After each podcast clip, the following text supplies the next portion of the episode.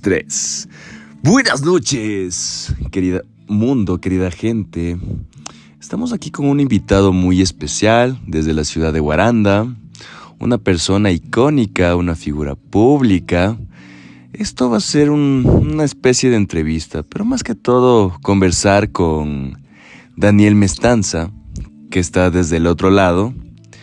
Hola Daniel, ¿cómo estás? Cuéntanos, ¿qué es de tu hermosa y, excelente vida?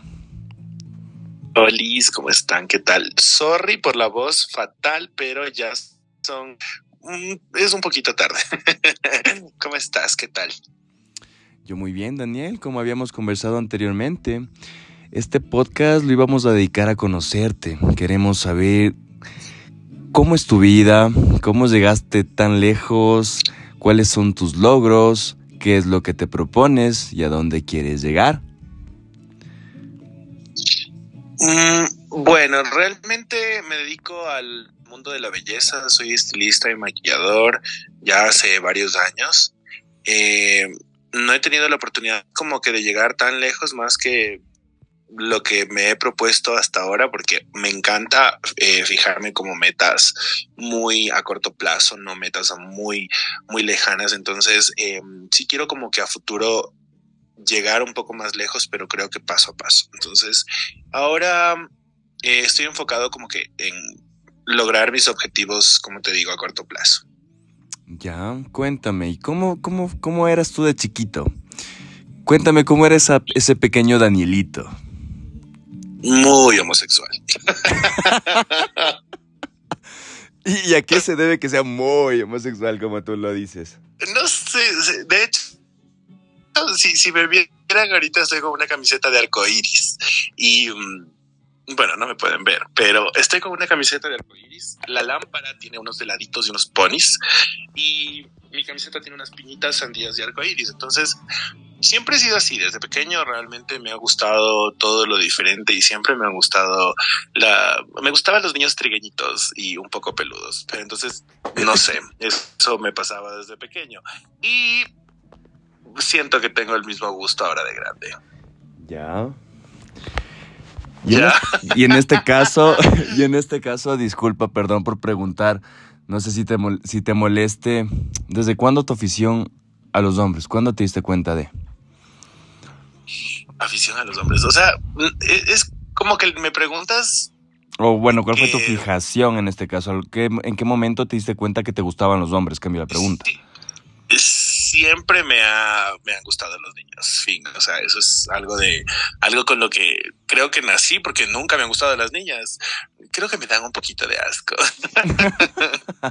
bueno, eh, les pongo en contexto. Yo le conocí a Daniel el día sábado por cuestiones de un baby shower que está organizando, ¿no? Y revelación de género era también, ¿no? sí.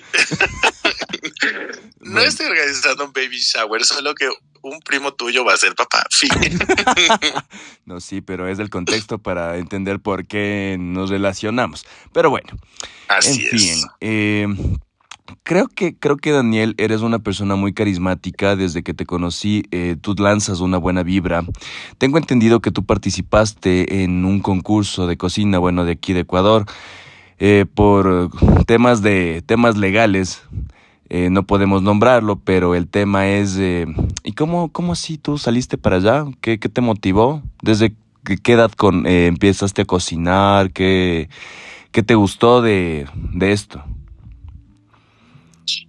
Me ha encantado cocinar desde que soy pequeño. Realmente en mi casa somos cinco hombres y mi mamá es la única mujer. Y de hecho todos cocinamos en casa. me ha encantado siempre cocinar porque es como una especie de, liberación para mí. Yo cuando me meto a la cocina es como que me siento tranquilo. No lo hago todos los días porque tengo una peluquería y eso demanda todo mi tiempo. Entonces, cuando tengo ganas de cocinar y siento que hay una persona que me atrae eh, como que en esa conexión para cocinar, cocino. Y siempre me gusta, creo que a todas las personas nos gustan que nos aplaudan lo que hacemos y en especial cuando nos gusta la cocina. Entonces, eh, me gusta cocinar desde muy temprana edad y cuando eh, estábamos en pandemia, de hecho los primeros días de, pandemia, los primeros meses, resulta que en casa yo comencé a cocinar y las personas que viven en casa, de hecho, en, el segundo piso, eh, nos invitábamos a comer y toda la cosa. Y ellos decían como que tienes súper la, la, el, el, la sazón como para poderte ir a cualquier reality de esos de cocina que realizan. Entonces yo dije, ay no, nunca ni cagando van a hacer un reality de cocina en medio de una pandemia. Y dicho y hecho lo hicieron, entonces apliqué y fui seleccionado. Ese fue el tema con el programa este, que no por temas legales, sino por no armar todo el bochinche. Son temas legales. Me siento interesante. Ningún tema legal. Bochinche. bochinche, fin. Está bien, sí. Pero me parece interesante, me parece interesante que, que, bueno, ¿no? A pesar de todo eso, pienso que siempre va a haber un tabú y en todos estos temas, en especial porque aquí la gente es muy mojigato, y hay que decirlo. La gente piensa que lo sabe todo, que lo conoce todo, y eso es algo que a mí prácticamente me molesta, porque todos somos humanos, todos tenemos gustos diferentes y podemos hacer cosas diferentes. Pero de igual manera, Daniel, quiero que tú me cuentes la anécdota más graciosa que puedas encontrar en tu repertorio. Una anécdota muy graciosa de mi repertorio. Es que tengo, tengo tantas cosas. Si tú me, ahorita si tú me pones y me dices, sabes que estamos grabando esto, como que no me voy a sentir tan cómodo, pero eh, mi, mi, vida, mi vida en sí es una anécdota, toda mi vida es una anécdota, cada cosa que me sucede todos los días, de hecho en la peluquería tengo anécdotas, tengo anécdotas en mi vida personal, no te podría mencionar una en particular porque toda mi vida tiene unas anécdotas demasiado graciosas que de hecho nos faltaría eh, toda una hora de grabación para acordarme de todas las, las anécdotas chistosas que me han sucedido en la vida. Pero te diré que soy de las personas que vive mucho, que vive muy intenso y que se apasiona por lo que hace y cada mm, cosa que hace tiene un motivo de gracia y de risa. Eh, puede ser el momento más serio de, de, la vida, pero yo voy a sacar el lado positivo de eso y a mí me encanta ser la persona payasa del grupo. Entonces, como que si me preguntas una anécdota, una anécdota en particular, no te voy a decir una porque puede ser la peor, porque no me acuerdo ahorita ni una. No te acuerdas ninguna. Bueno, no, en contexto sí. El día que yo le conocí a Daniel, pues en realidad eh, era como que un momento súper serio y él sacó a relucir unos chistes y prácticamente eh, el momento serio se convirtió en un momento de bullying y burlas que bueno, eh, pobre mi primo, pero de igual manera bien merecido. De hecho, tengo una, a ver, ya me acordé de una. Resulta que yo estaba en cuarto curso y estudiaba en ese tiempo vivía en La Manada, donde son mis papás, y yo estudiaba en Quevedo. Entonces me iba a ver una buceta siempre cuarto para las seis de la mañana porque teníamos que viajar como 40 minutos y resulta que uno de los camiones de mi papá, porque mi papá se dedica al transporte pesado, estaba justo eh, prácticamente cubriendo la luz del poste de al frente, ¿no? Y tú has visto esas cosas que les llaman wipes. Sí, sí, claro, el wipe. Ya, el, wipe, eso es para limpiar los carros y todo. Siempre tienen, todos los carros tienen, la mayoría de carros, camiones y todo tienen. Bueno, en general, eh, mi mamá, como si, has escuchado que los camiones se calientan antes de, de, avanzar. Obviamente. Entonces justo había encendido Ajá, una vez había encendido el carro y yo estaba ya listo con mi uniforme y toda la cosa, ¿no? Entonces mi mamá me hacía desde arriba del camión porque se iban a hacer algo a esa hora también y me hacía del camión como que mire para abajo, no me podía gritar porque el carro sonaba. Entonces yo pensé que me estaba diciendo que le pase. Cuando me agacho a coger era un popó de perro.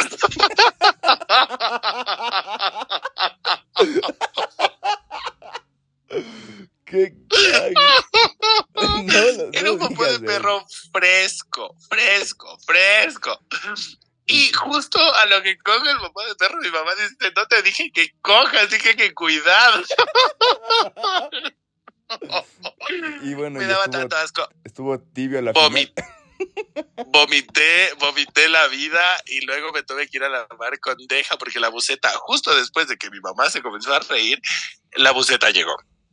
Entonces me tocó ir a la barendeja y literal, parece gracioso, pero yo sentía que apestaba porque soy medio paranoico con esas cosas y me metí la mano en dos fundas y me amarré la mano hasta llegar al colegio para que no vuelan los, los compañeros de la buceta. Soy un asqueroso.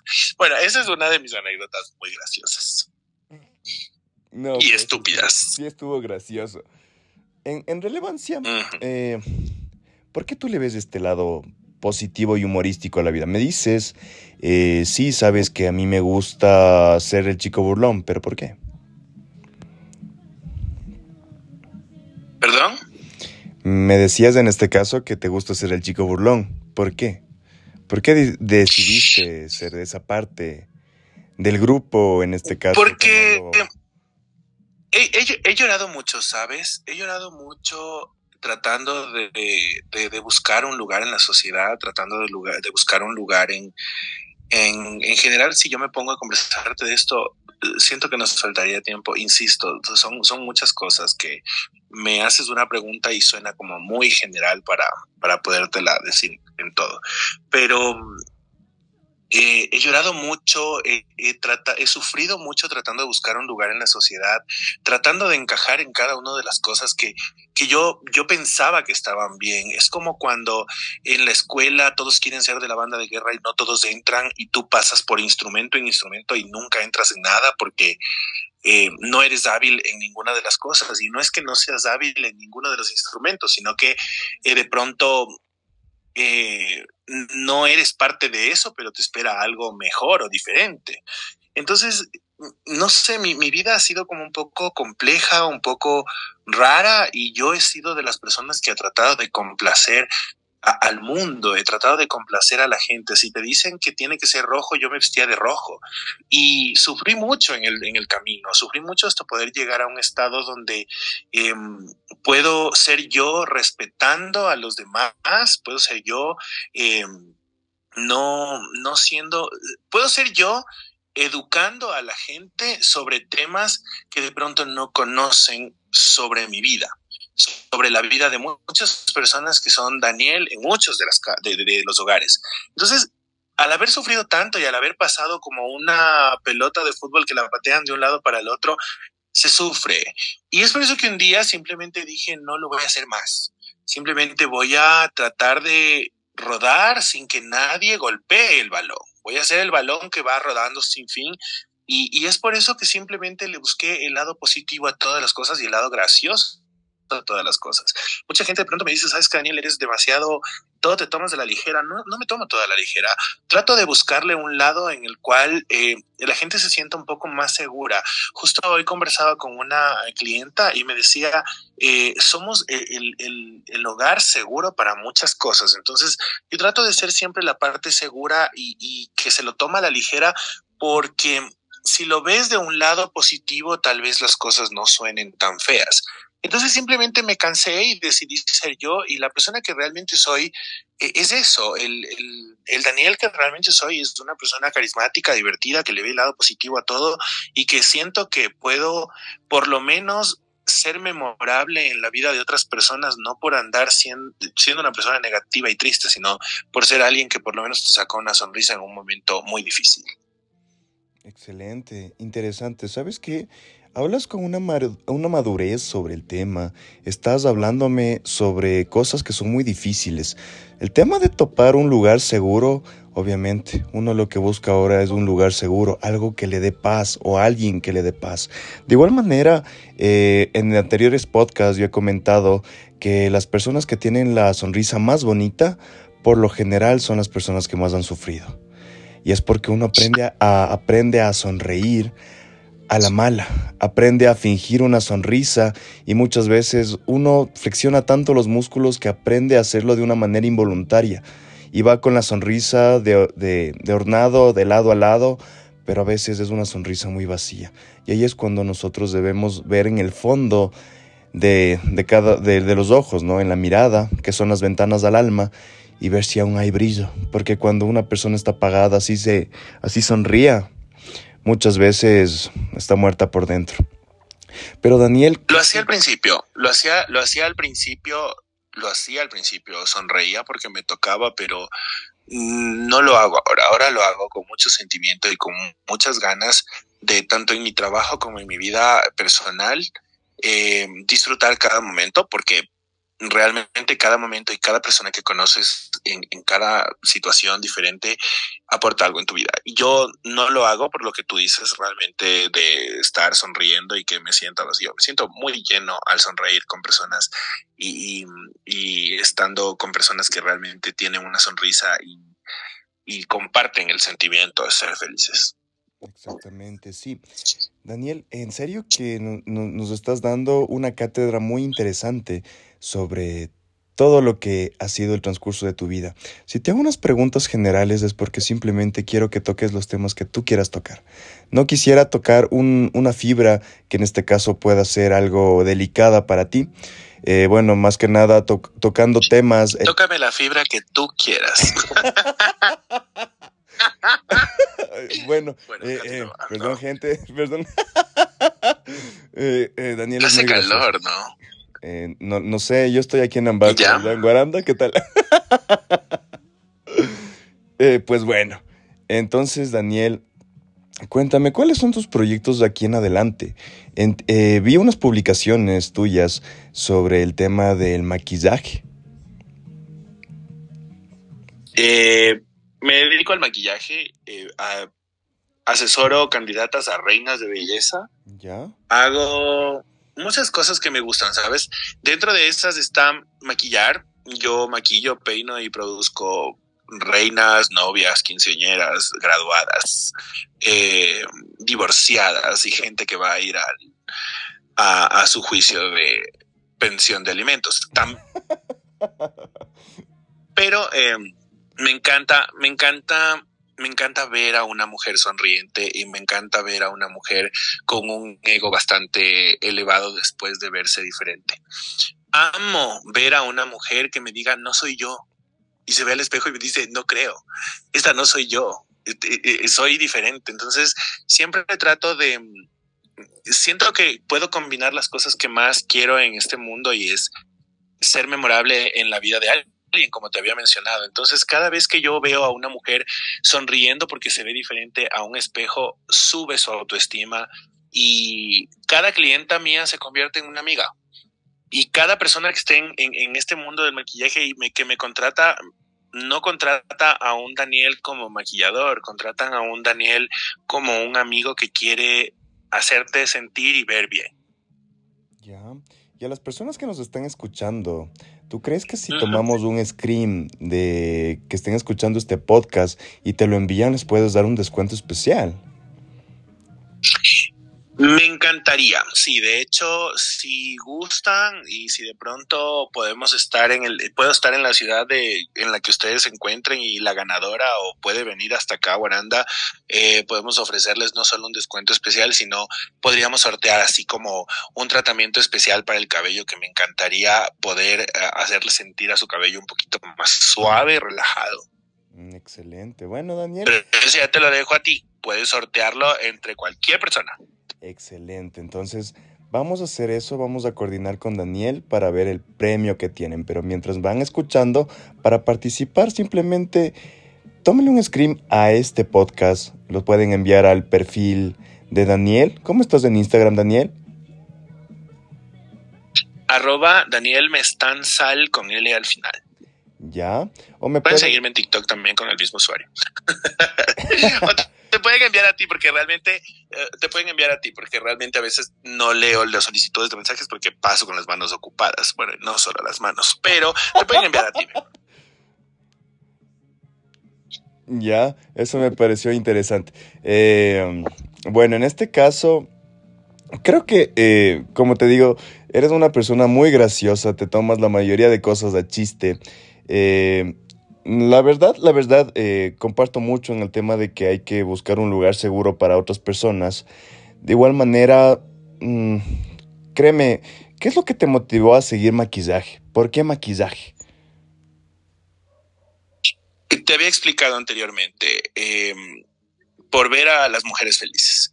Las mujeres son mis mejores amigas, tengo las mejores personas que tengo en mi vida son mujeres Eh, pese a que yo no comparto mucho con mi mamá, crecí con el ejemplo de mi mamá, crecí con el ejemplo de una mamá empoderada, de una mamá que, que le gustaba verse bien, le gusta verse bien. Eh, crecí también con el ejemplo de, de primas, de tías de gente que le gustaba siempre estar eh, arregladitas y lindas. Entonces, a mí me motiva bastante el tema del maquillaje y me motivó uh, por esta carrera, esta profesión, porque eh, las mujeres pueden llegar a ser, así como pueden llegar a ser las peores víboras del mundo, ojo, pueden llegar a ser tus mejores amigas. Y tengo uh, grandes personas cerca, tengo a mis vecinas que las adoro, que son como muy, muy mis amigas, tengo a mi mejor amiga que se llama Joana, tengo a muchas amigas a las que realmente eh, el maquillaje no ha sido solo como una cobertura de su rostro físicamente, sino ha sido como un, una cobertura de un ego destruido, de mujeres que que han sufrido, de mujeres que han sido dañadas por un machismo, de mujeres que han sido lastimadas y tocadas de forma errónea por hombres que no tienen sensibilidad alguna. Entonces, em, no sé, eh, eso me, me, llama mucho la atención y es lo que me, a mí me ha motivado, aparte de que siento que tengo talento para hacerlo.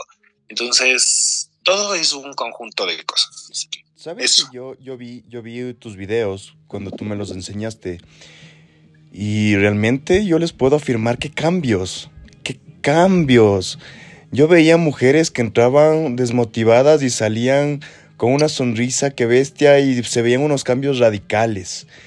Y para en su actitud especialmente. Exactamente. Y para todo esto, Daniel, ¿qué le dirías tú a una mujer que está pasando, no sé, algún momento negro en su vida? O tal vez a un hombre que también está pasando, porque bueno, en este caso tanto hombres como mujeres tenemos problemas. ¿Qué consejo les podrías dar desde tu experiencia? No tengo la experiencia del mundo, pero eh, sí me han tocado situaciones difíciles en las cuales las he tenido que afrontar solo y a veces morder, literal, morder algún pedazo de toalla o algo que tenga a la mano y, para no gritar y desahogarme en sí. He estado en situaciones muy difíciles. Em, te puedo decir que no puedo darte un consejo, pero sí te puedo decir que necesitas algo que te haga grande, necesitas algo de ti, y eso te había explicado anteriormente a ti. Necesitas un motivo para ser grande fuera de ti, algo que sea lindo tuyo que lo puedas transmitir al mundo. En este caso, cometemos el error de, de buscar, de suplicar y de mendigar cariño de terceras personas, de segundas personas, cuando realmente nosotros podemos lograr mucho más. Eh, cada persona puede enfocarse y a veces cuando uno se tiene la mente ocupada eh, puede olvidarse de ciertos problemas y de situaciones que les estén haciendo sentir mal. Entonces mi, mi mayor consejo y todo es que el que no vive para servir, no sirve para vivir, y es una frase muy cierta. Eh, buscar otro tipo de, de, caminos, en no volver a situaciones de siempre, tratar de salir de la rutina y tratar de hacer cosas poco convencionales. Si quieres irte y ayudar a, a gente que necesita, si quieres irte y hacer ayuda comunitaria, si quieres llenar tu corazón de manera diferente a la que todos nos han enseñado y a los que la sociedad nos ha enseñado, a que solo eres feliz si tienes eh, una, persona una persona al lado, solo eres feliz si de pronto tienes hijos o, o de pronto tienes un carro, una casa. Puedes ser feliz de varias maneras, puedes ser feliz con el simple hecho de a veces cocinar para gente que realmente tiene hambre en la calle. Puedes ser feliz cuando tú, a través de tu sentimiento y a través de todo lo que tú crees de esta vida, puedes educar a otras personas. Y es lo que yo he venido haciendo al salir en televisión y al salir en cada momento que yo puedo tener un espacio como esto, del cual agradezco, te agradezco a ti, porque eh, hablar a calzón quitado no es fácil. Entonces, lo que yo he hecho personalmente es tratar de enfocarme en, llegar a muchas más personas que no saben cómo tomar situaciones difíciles, en especial en el tema de la comunidad LGBTIQ+, ¿no? Eh, pero siempre es bueno tener la mente ocupada, las manos ocupadas y todo ocupado. Si puedes hacer feliz a una persona que no te ha pedido nada, si puedes hacer feliz a una persona que no te ha pedido nada, en especial a gente que realmente necesita ayuda y de las cuales nunca nos acordamos, solo en momento de paro y en momento en el que puedes tomarte una foto, pues te va a llenar mucho más el corazón y te va a hacer olvidar de muchas penas si tú sacas una sonrisa de una persona que necesita. Es mi consejo muy personal. Qué grande, Daniel.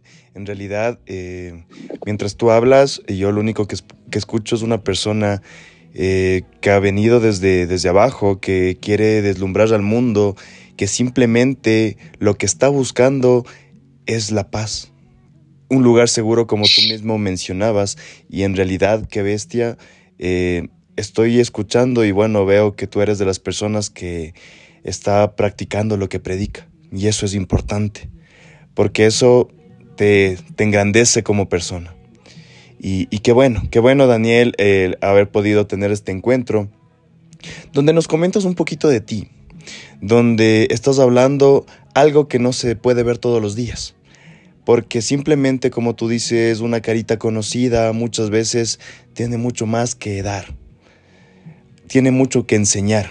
Y realmente eres un ejemplo para muchas personas porque yo veo que en realidad en el momento que yo estuve contigo se separaban a tomarte fotos, eh, te veían desde los carros, te saludaban y qué bueno, qué bueno el haberte conocido y saber que eres de esa clase de persona que siempre está presente y no se deja desfallecer. Es que, por favor, pueden haber mil participantes de cualquier cosa que tú hagas en televisión, jamás va a haber un Daniel Bestanzo. sorry, bitch, sorry. no, pero qué bueno, Daniel, en serio, en serio poder eh, tenerte en este espacio. Eh, de igual manera, para que todos conozcamos un poquito más de Daniel, debemos compartir este podcast. Para que vean que la gente que sale en televisión a veces tiene mucho más que ofrecer antes que solo una cara bonita o en este caso más que una broma. Porque te juro que eres del chiste. Cara, cuerpo y todo bonito. Perdóname. Perdóname. No, no, no, no. Perdóname. Discúlpame, es que no te vi nada más. Pero bueno, Daniel. Lo que pasa es que, lo que pasa es que la gente, es que la gente tiene, tiene como ese, esa, esa idea tonta de, ah, sale en la televisión y, y todo lo que sube en redes sociales es como muy cool. Ah, de seguro no le, le va bien en su vida, de seguro es un odioso. Toda la gente piensa que yo soy odioso. De hecho, la mayoría de personas que vieron eh, cierto programa tipo Voldemort que no puedo mencionar, este, eh, piensan que uno es odioso y, que uno no se va nunca a tomar una foto y que de pronto yo he sido de los fans locos que se ha acercado a tomar una foto con alguien y ha pedido una foto. Y me encanta porque la gente que se acerca a tomarse fotos no es gente no no es gente eh, vacía.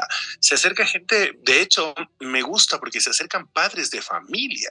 Se, acercan señores sabiendo la, el tema de mi preferencia sexual se acercan incluso señores padres de familia y tú te diste cuenta de eso.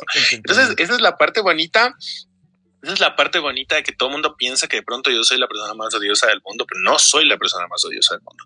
Soy odioso y soy la persona más idiota del mundo con la gente que intenta hacerme daño.